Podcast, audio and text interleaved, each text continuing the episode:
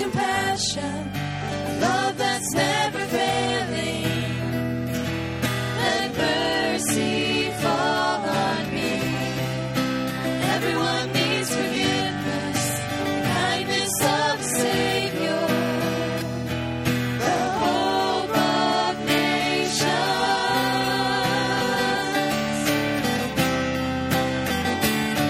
My Savior, He can move the mountains.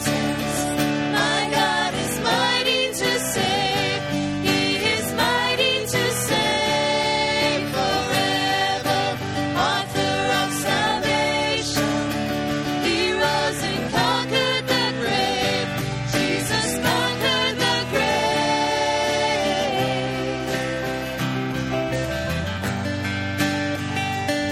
So take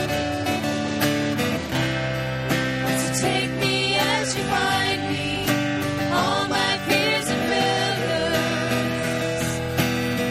Fill my life again. I give my life to follow everything I believe in. Now I surrender. My Savior,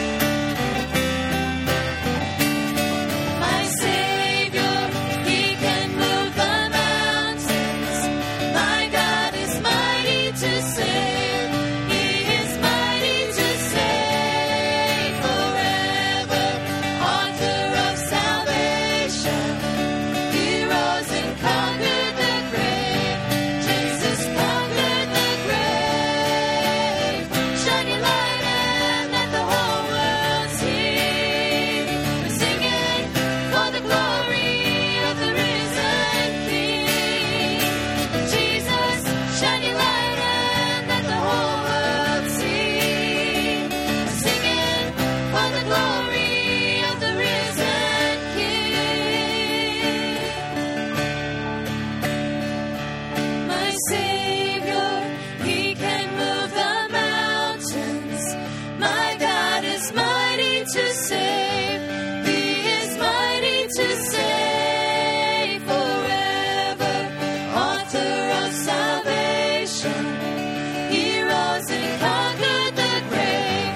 Jesus conquered the grave. Shine your light and let the whole world see. We're singing for the glory of the risen King. Jesus, shine your light and let the whole world see. We're singing for the glory of the risen King. My Savior, He can move the mountains. My God is mighty to save. He is mighty to save forever. Author of salvation, He rose and conquered the grave. Jesus conquered the grave. My Savior, You can move the mountains.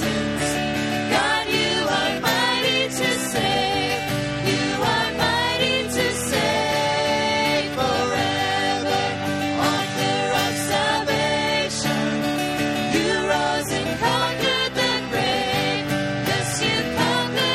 world see. We're singing for the glory of the risen King. Jesus, shine your light and let the whole world see. We're singing for the glory of the risen King. You may be seated.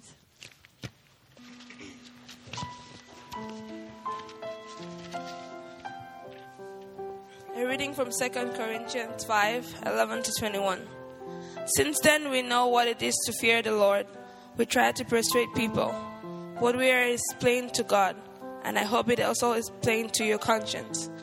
We are not trying to condemn ourselves to you again, but are giving you an opportunity to take pride in us, so that you can answer those who take pride in what is sin rather than on what is in the heart. If we are out of our mind, as some say, it is for God. If we are in our right mind, it is for you. For Christ's love compels us, because we are conceived that one died for all, and therefore all died.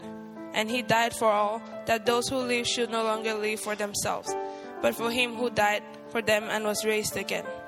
So from now on we regard no one from a worldly point of view. Though once regarded Christ in this way, we do so no longer. Therefore, if anyone is in Christ, the new creation has come. The old one has gone. The new is here. All this is from God, who reconciled us to Himself through Christ and gave us the ministry of reconciliation. That God was reconciling the world to Himself in Christ, not counting people's sins against them. And He has committed to us the message of reconciliation. We are therefore Christ's ambassadors, as though God were making his appeal through us. We implore you on Christ's behalf, be reconciled to God. God made him who had no sin to be sin for us, so that in him we might become the righteousness of God.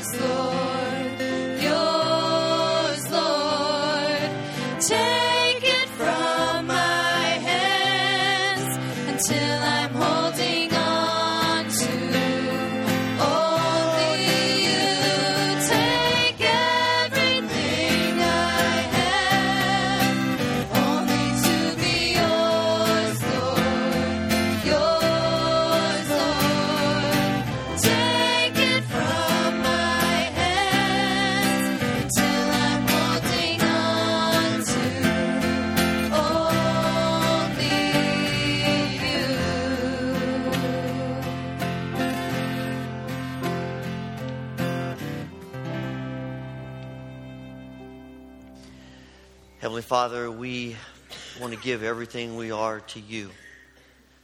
You have been so merciful and gracious to us. As we come to this place of worship today, it's our desire that you be glorified.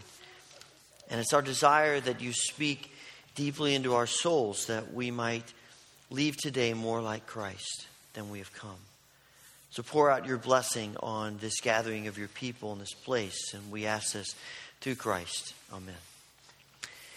In the interest of staying warm, I'm going to invite you to stand and greet each other again. Share a word of greeting with those who are here in worship today. Morning.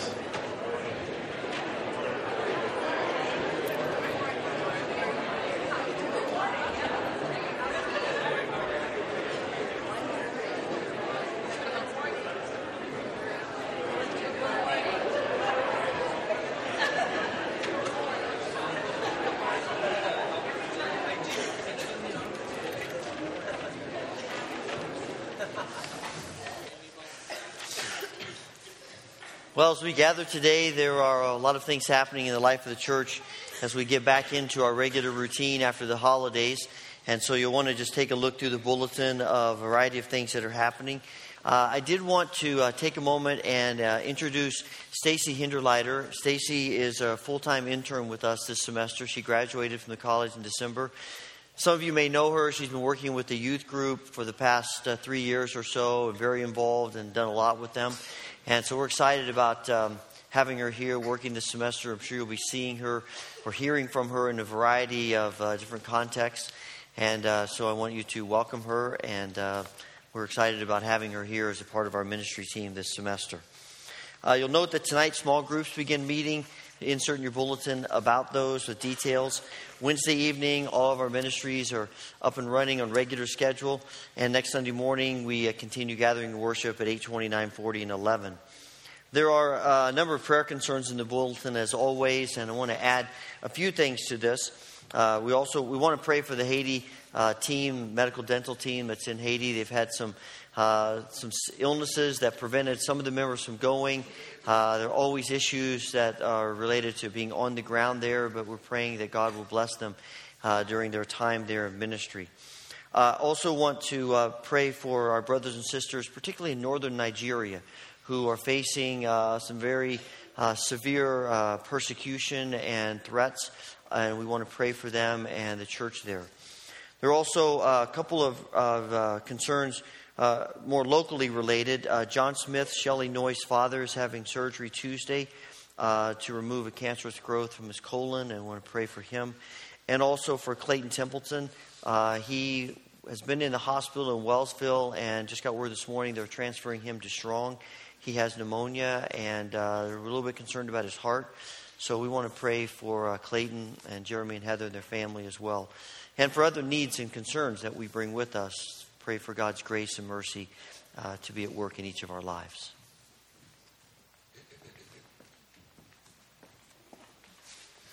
As in days of old, would you please stand for the reading of the Scripture? I am reading from the book of Matthew, chapter 25, verses 31 through 46. It's page 984 in your pew Bibles. The Lord Jesus spoke to the people, saying, "When the Son of Man comes in his glory, and all the angels with him, he will sit on his throne in heavenly glory. All the nations will be gathered before him, and he will separate the people one from another, as a shepherd separates the sheep from the goats. He will put the sheep on his right, and the goats on his left. Then the king will say to those on his right, 'Come, you who are blessed by my Father, take your inheritance, the kingdom prepared for you since the creation of the world. For I was hungry, and you gave me something to eat. I was thirsty, and you gave me something to drink. I was a stranger, and you invited me in. I needed clothes, and you clothed me. I was sick, and you looked after me. I was in prison, and you came to visit me.' Then the righteous will answer him, 'Lord, when did we see you hungry and feed you, or thirsty and give you something to drink? When did we see you a stranger and invite you in, or needing clothes and clothe you?' The king will reply, 'When did we see you sick?' The king will reply, 'I tell you the truth. Whatever you did for one of the least of these brothers of mine, you did for me.'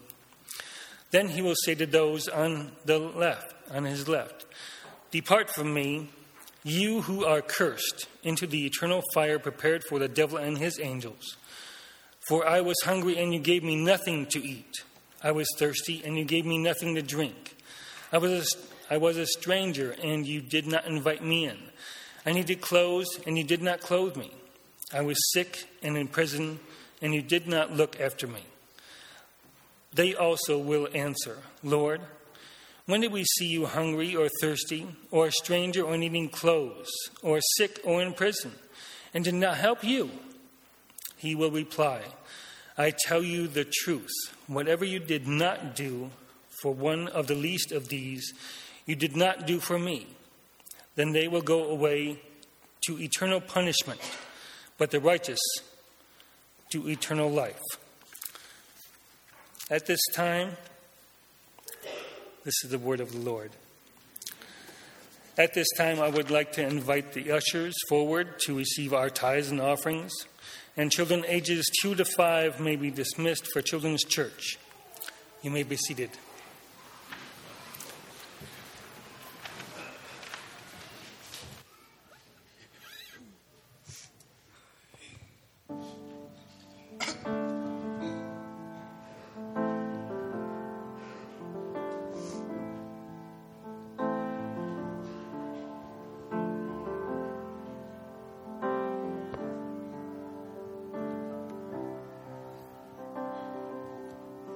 I once was lost in darkest night.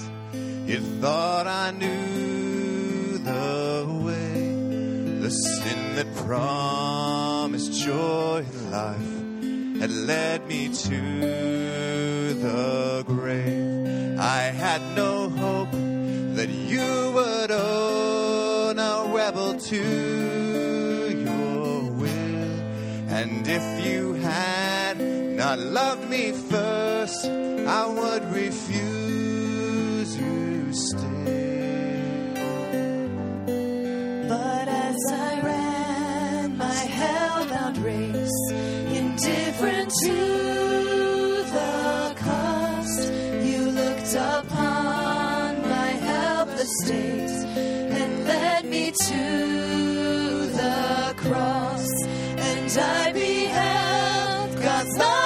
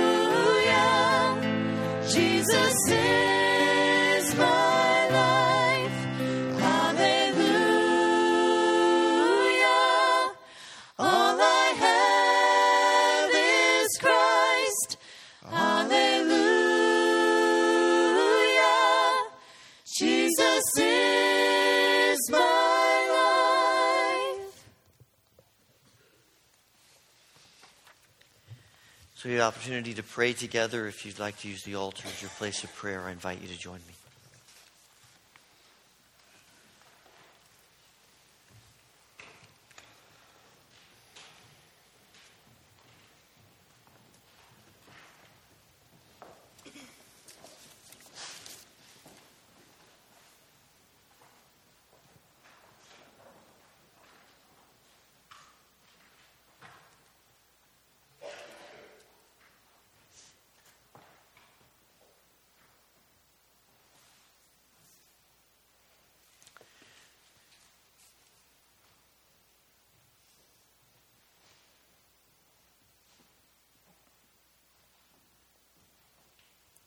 Our Heavenly Father,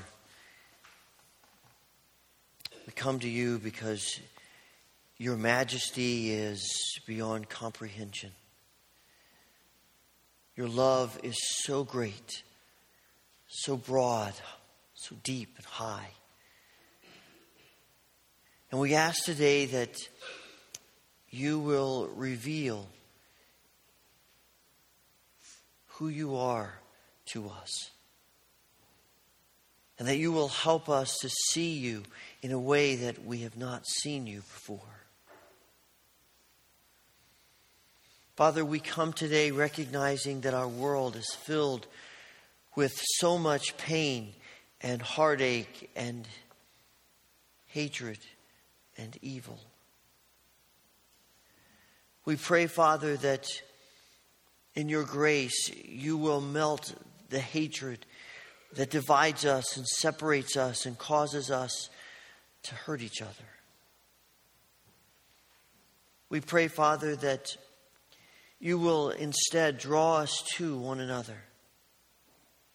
Help us to see that our connection to each other is you, our Creator, and our God, our Father, our King. We pray, Father, for your grace to be poured out upon this world.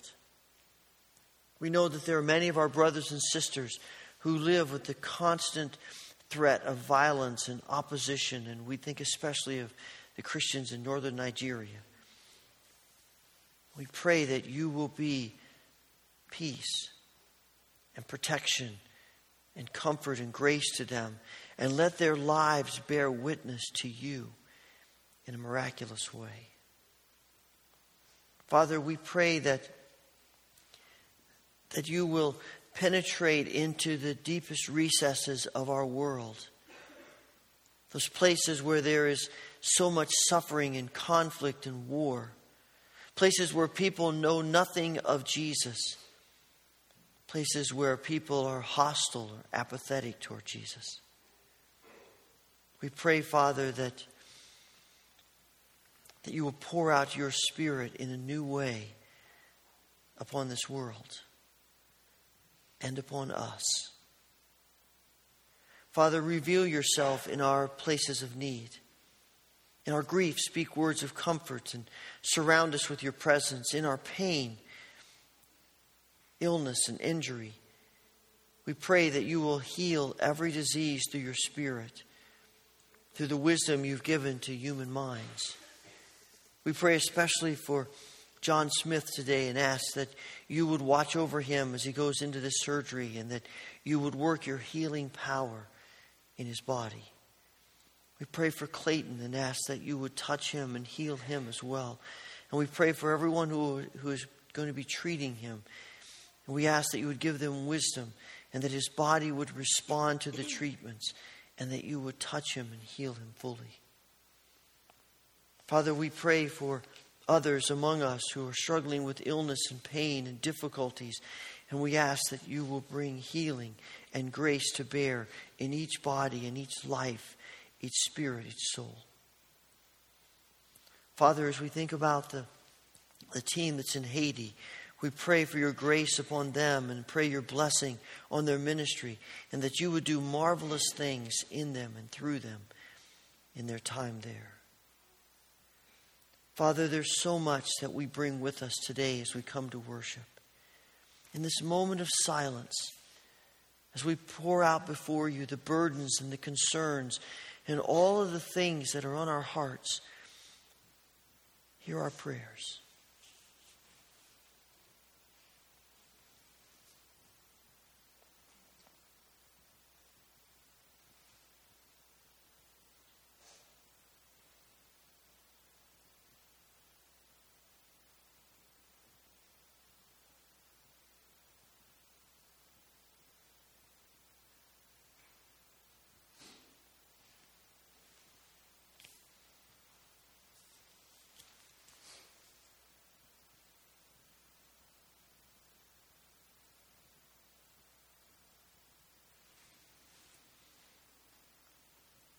Father, on this weekend when we honor the memory of Dr. King, We pray that you will so fill us with love, with the love of Christ, that we will be ready and willing agents of reconciliation and peace, and bring to bear upon our world, here and other places, your grace and your presence. Father, thank you for hearing our prayers. Thank you for all of your blessings that are beyond counting. Thank you for all that you have done for us and are doing for us. In gratitude and thanksgiving, we offer our prayers in the name of our Lord and Savior, Jesus Christ, the one who teaches us the model for prayer that we now pray together. Our Father, who art in heaven, hallowed be thy name. Thy kingdom come, thy will be done on earth as it is in heaven. Give us this day our daily bread, and forgive us our debts as we forgive our debtors. And lead us not into temptation, but deliver us from evil. For thine is the kingdom and the power and the glory forever. Amen. Please stand and sing with us.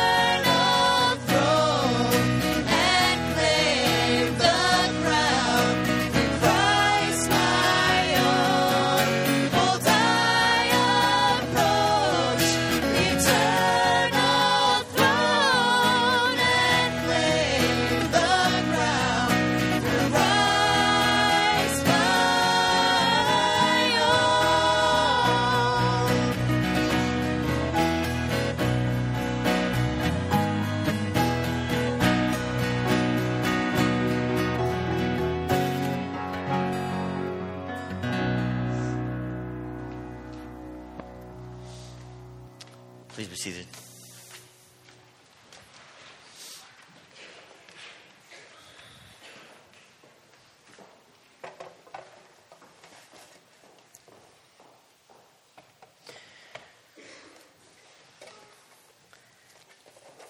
It's appropriate that we just sang a song of Charles Wesley as I was thinking this week about a story I heard a number of years ago.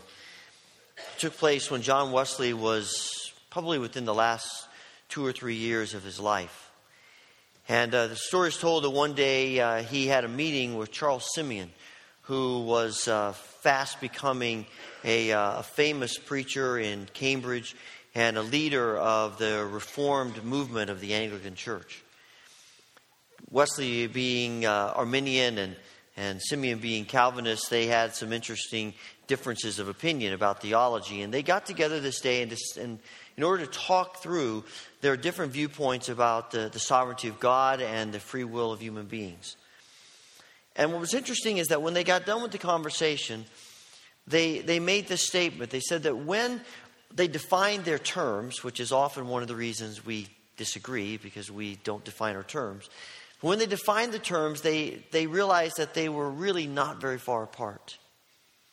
But they also came to this conclusion that the answer to this theological dilemma was not at one extreme or the other. And it was not at some place in the middle. It was both extremes.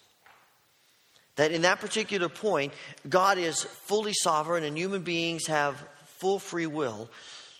And it's living in the tension of those two truths that we had to figure out how to do that. And I remember hearing that story, and it's been in the back of my mind for a number of years.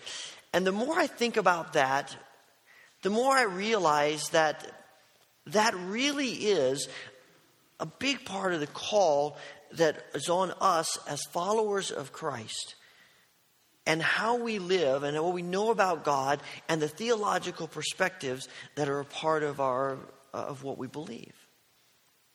What I find over and over again, because God is so far beyond us, and because our faith has such a large element of mystery that we just simply cannot fully explain and fully wrap our minds around, that there comes a point where we have to say that the faith that we have in God and in what we believe is this same tension of extremes that we have to hold in tension.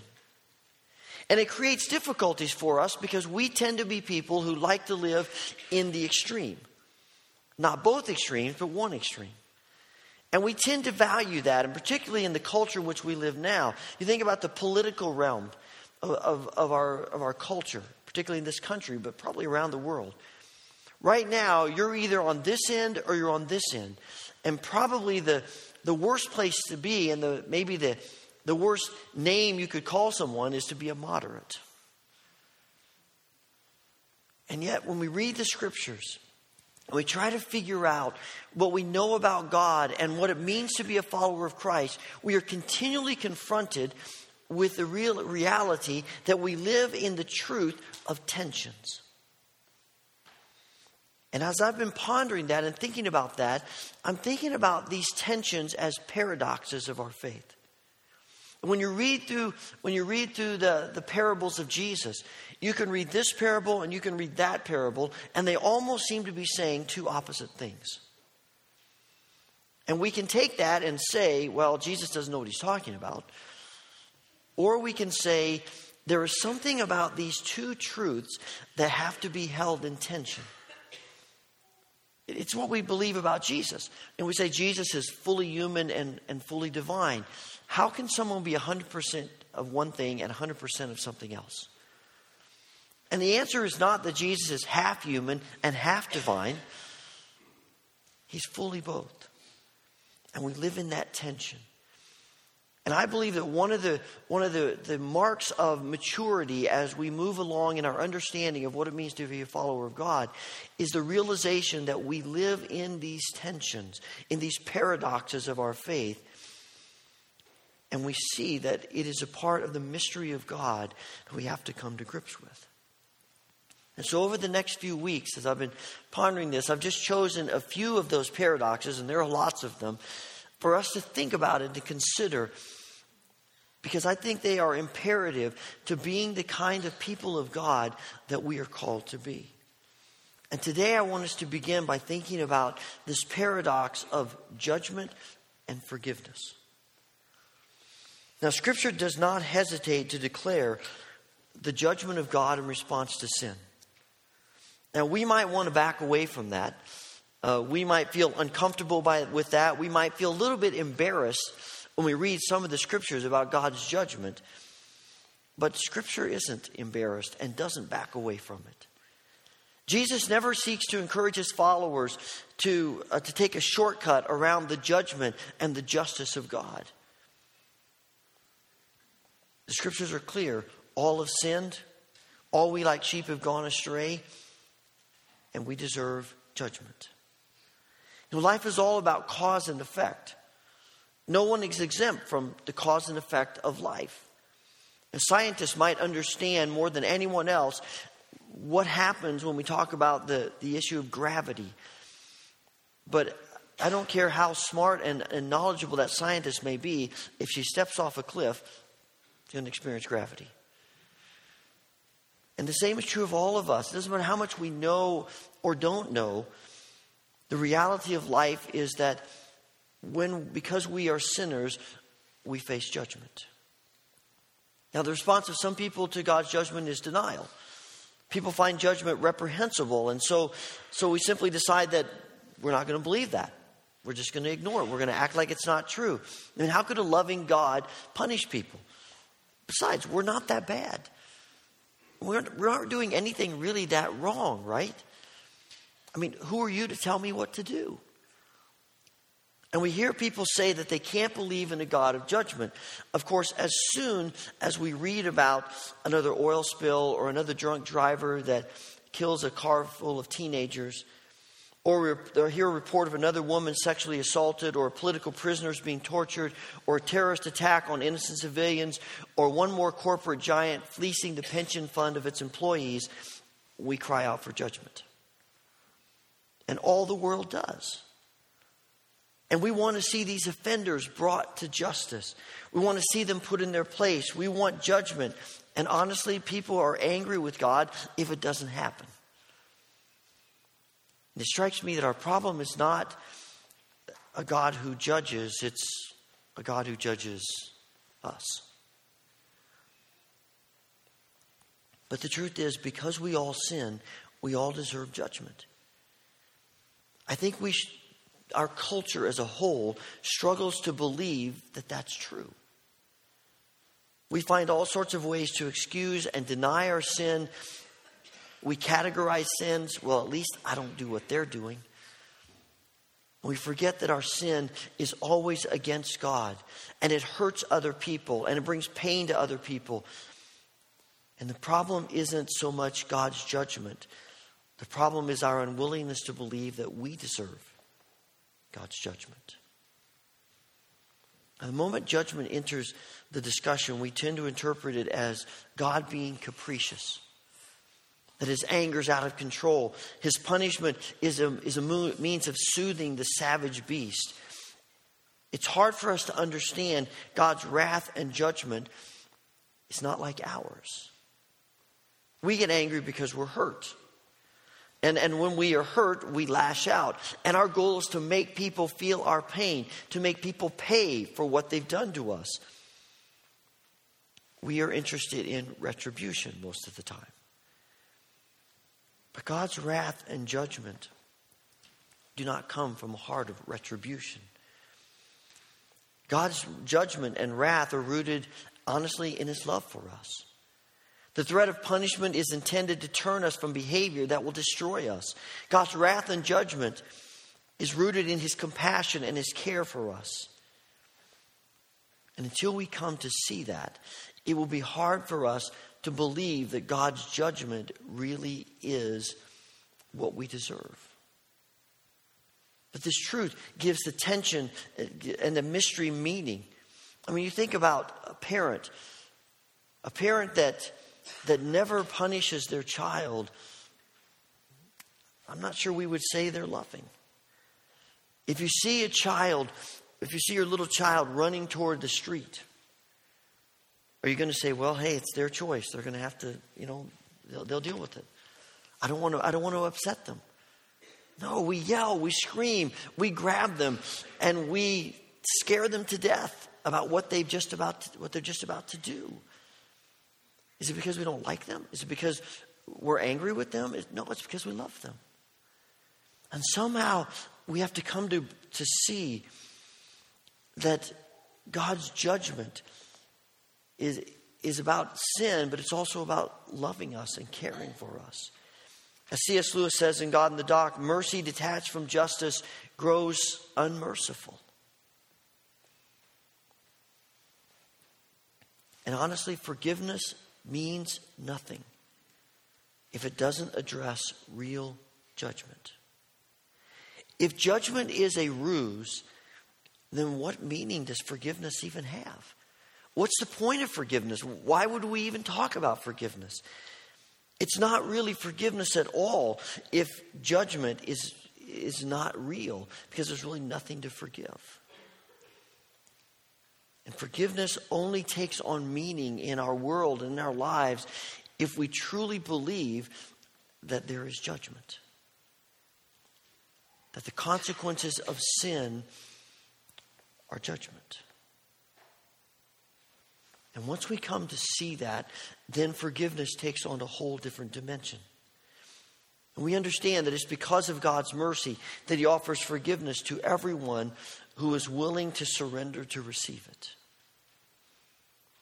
It's imperative for us to know that God forgives, and that it's rooted in His character as a loving Father.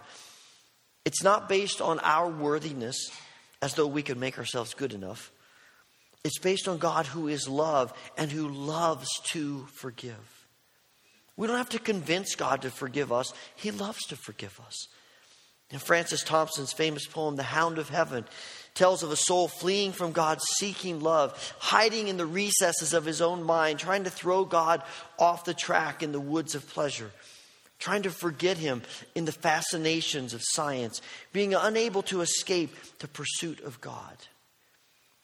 Because God never gives up on him, never stops seeking Him.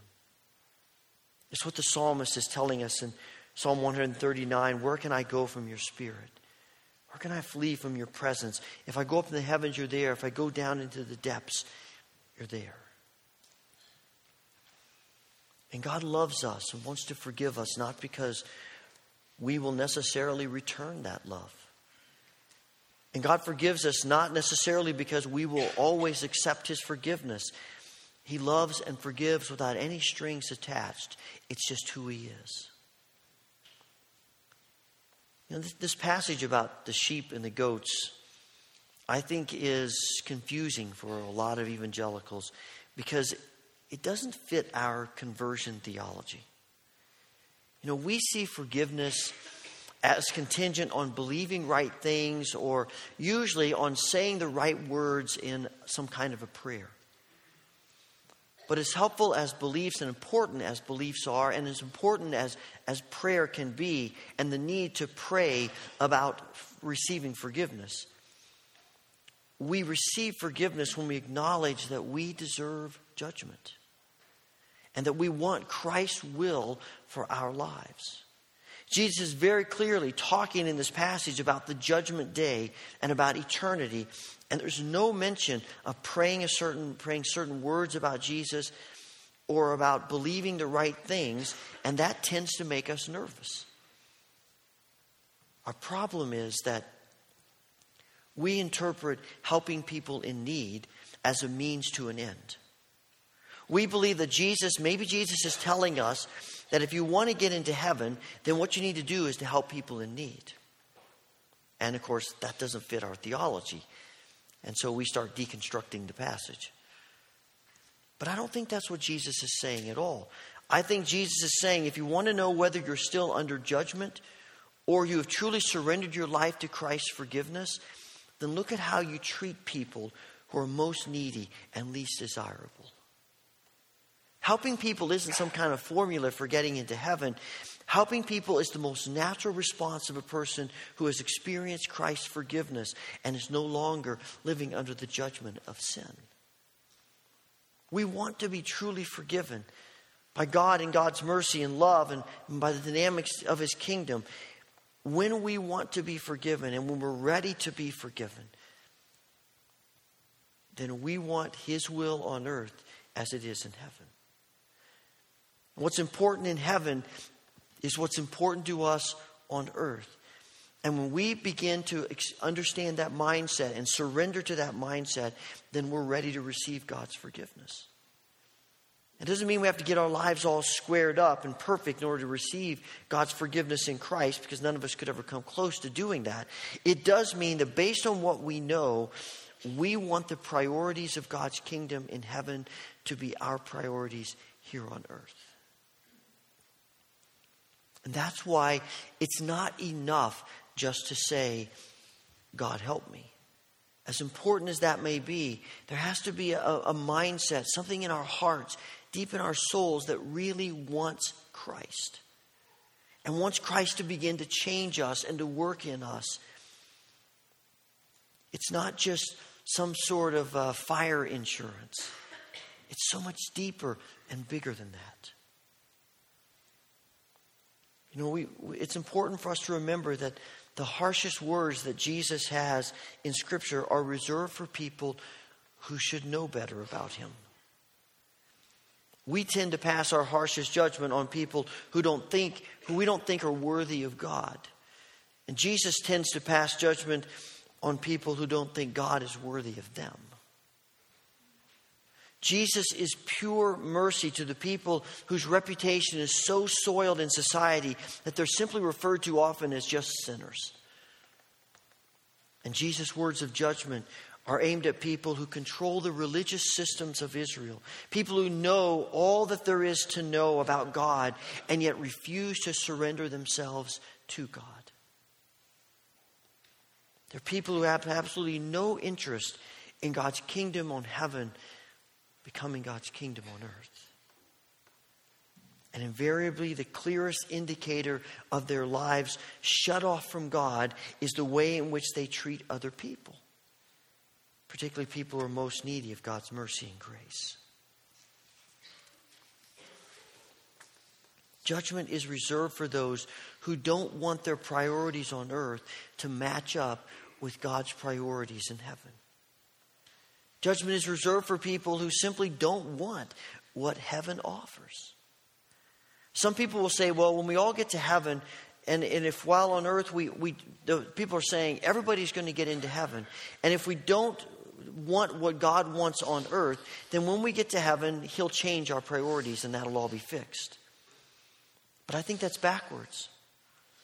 I think that heaven, the ultimate and perfect fulfillment of God's kingdom and of his family gathering, is not exclusive as we sometimes think of it.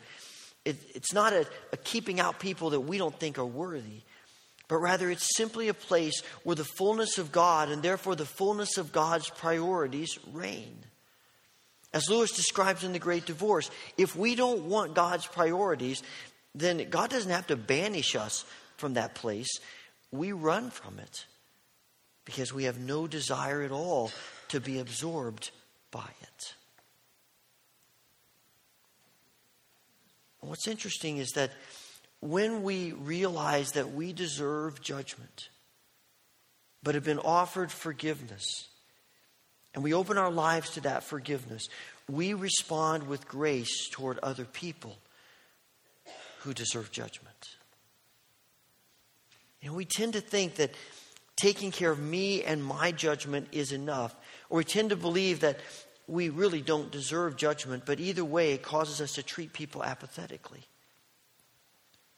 Matthew 25 tells us that the natural response to the realization that we deserve judgment, but in God's grace have been offered forgiveness, means that it's going to change the way we treat people. It's going to lead us to be more merciful toward people who deserve judgment. And God never gives up on us. How can we ever give up on other people?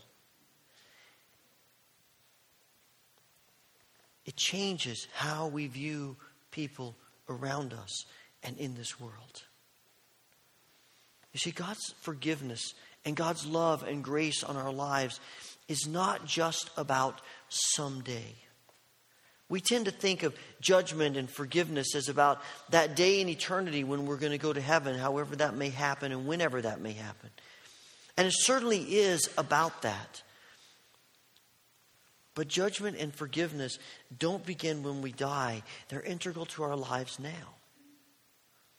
Dennis Kinlaw reminds us that Abraham has little or no concept of the afterlife.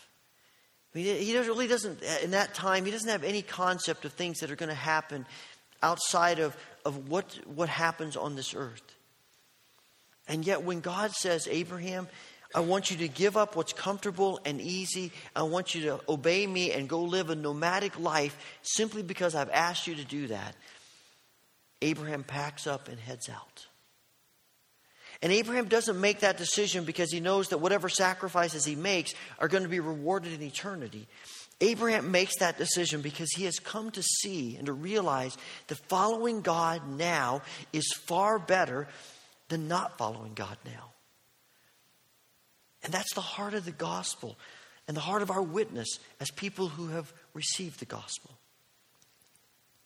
At the risk of maybe being misunderstood, I think we've made a huge mistake in our approach to evangelism and missions. We've tended to think that the motivation for both of those is the dual purpose of keeping people from going to hell and getting people into heaven. And while that's certainly a noble goal and that's certainly a part of it, I think it's flawed thinking, because that mindset tends to create a motivation of guilt rather than genuine love for people. It tends to cause us to witness with sort of a gunslinger mentality. How many notches do I have in my belt? Rather than a mentality of compassion. And what I've been thinking in light of particularly of Dr. Kinlaw's thoughts about Abraham is that I'm convinced that God, in his unlimited and unhindered knowledge of people, God can see into our hearts and our thoughts and everything about us, that God is not limited in saving people by our actions. I mean, we want to be witnesses, and he's chosen to use us. But I can't fathom that God is going to condemn people to eternal damnation simply because we didn't do what we were called to do. We didn't care enough, or we didn't get to them in time. I think God is bigger than that. But I'm not talking about universalism. I'm simply saying that God has the ability to know every person's heart, and he's going to judge every person based on their response to what they know. It's still through Christ, because forgiveness of sin is possible only through the cross of Christ. But I think it changes our motivation for witnessing for Christ. I'm not saying that we ought to discontinue evangelism, that we ought to discontinue caring about the world. Nothing could be further from the truth. I'm saying that we need a more biblical motivation. We don't ignore the call to tell the world about Jesus. It's just that we're telling people about Jesus not in the context of someday, but in the context of this day. We're helping people see that they can live lives that are blessed now. That they can be set free from the bondage of superstition and the bondage of sin and the bondage of guilt and all the things that sin and judgment create in our lives on this earth. We can be set free from that, and we can know the fullness of God's blessing in our lives now. And ultimately, that will lead us to eternity with Christ, but it begins now.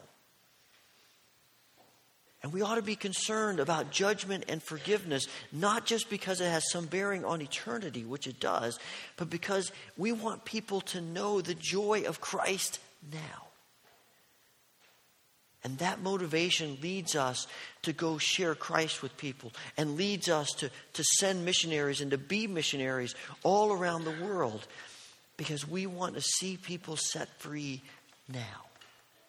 And to know the joy and the grace of Christ's forgiveness now.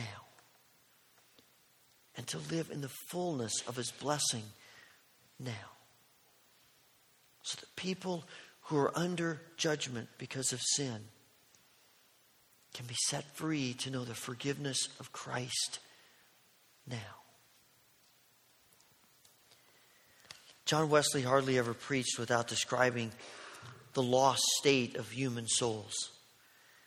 The first part of his sermons were usually a description of the coming judgment on the sins of human beings. And he relates in his journal an experience that he had when he was preaching one day in the town of Bath.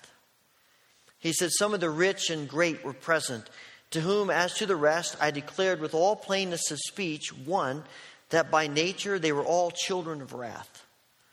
Two, that all their natural tempers were corrupt and abominable. Three, that all their words and works, which could never be any better but by faith. And that four, a natural person has no more faith than a devil, if so much. And one of them, a Lord, stayed very patiently till I came to the middle of that fourth point. And then he said out loud, 'Tis hot, 'tis very hot.' And he got up and he ran down the stairs and out the door as fast as he could." And someone commenting on that entry in Wesley's journal said, if he'd have just waited for the last part of Wesley's text, that the Son of Man has come to seek and to save that which was lost, he would have learned that over the blackness of judgment, there is the shining light of forgiveness. It's one of the great accomplishments of the gospel that holds these two seeming opposites in divine tension. God speaks of judgment so often, not because he can't wait to let us have it, but because he wants us to see that we're lost without him. So rather than running from God's judgment, we want to acknowledge it and then surrender to receive his all-encompassing forgiveness. We love to know that God forgives us, and well, we should. It's our hope for this life and for the next. But until we're willing and ready to embrace the truth that because of sin we deserve God's judgment, until we're ready to acknowledge that truth and embrace it, we will never fully embrace the fullness of what his forgiveness means for us and for this world, for how we live in this world with each other. We know that we've surrendered to God's judgment and open our hearts to his forgiveness when our natural inclination to judge people who are struggling in this world is replaced by Christ's spirit of forgiveness and mercy that has changed our lives and we want for their lives. Heavenly Father, we thank you for the gift of your grace in our lives. The gift in which you declare so clearly that we deserve judgment. And yet the gift of your forgiveness that you call us to receive. Father, open our minds and our hearts fully to you. Forgive us. And work in us. And make us people who, because of Christ, want your will on earth as it is in heaven. Not just for us, but for the whole world. And we pray this through Christ. Amen.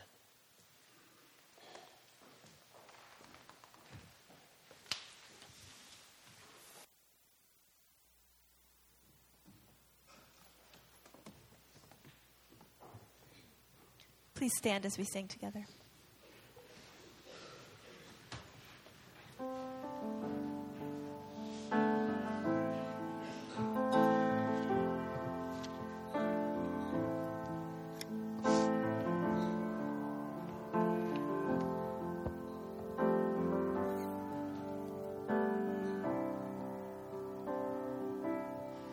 I once was lost. lost in darkest night, yet thought I knew the way. The sin that promised joy and life had led me to the grave.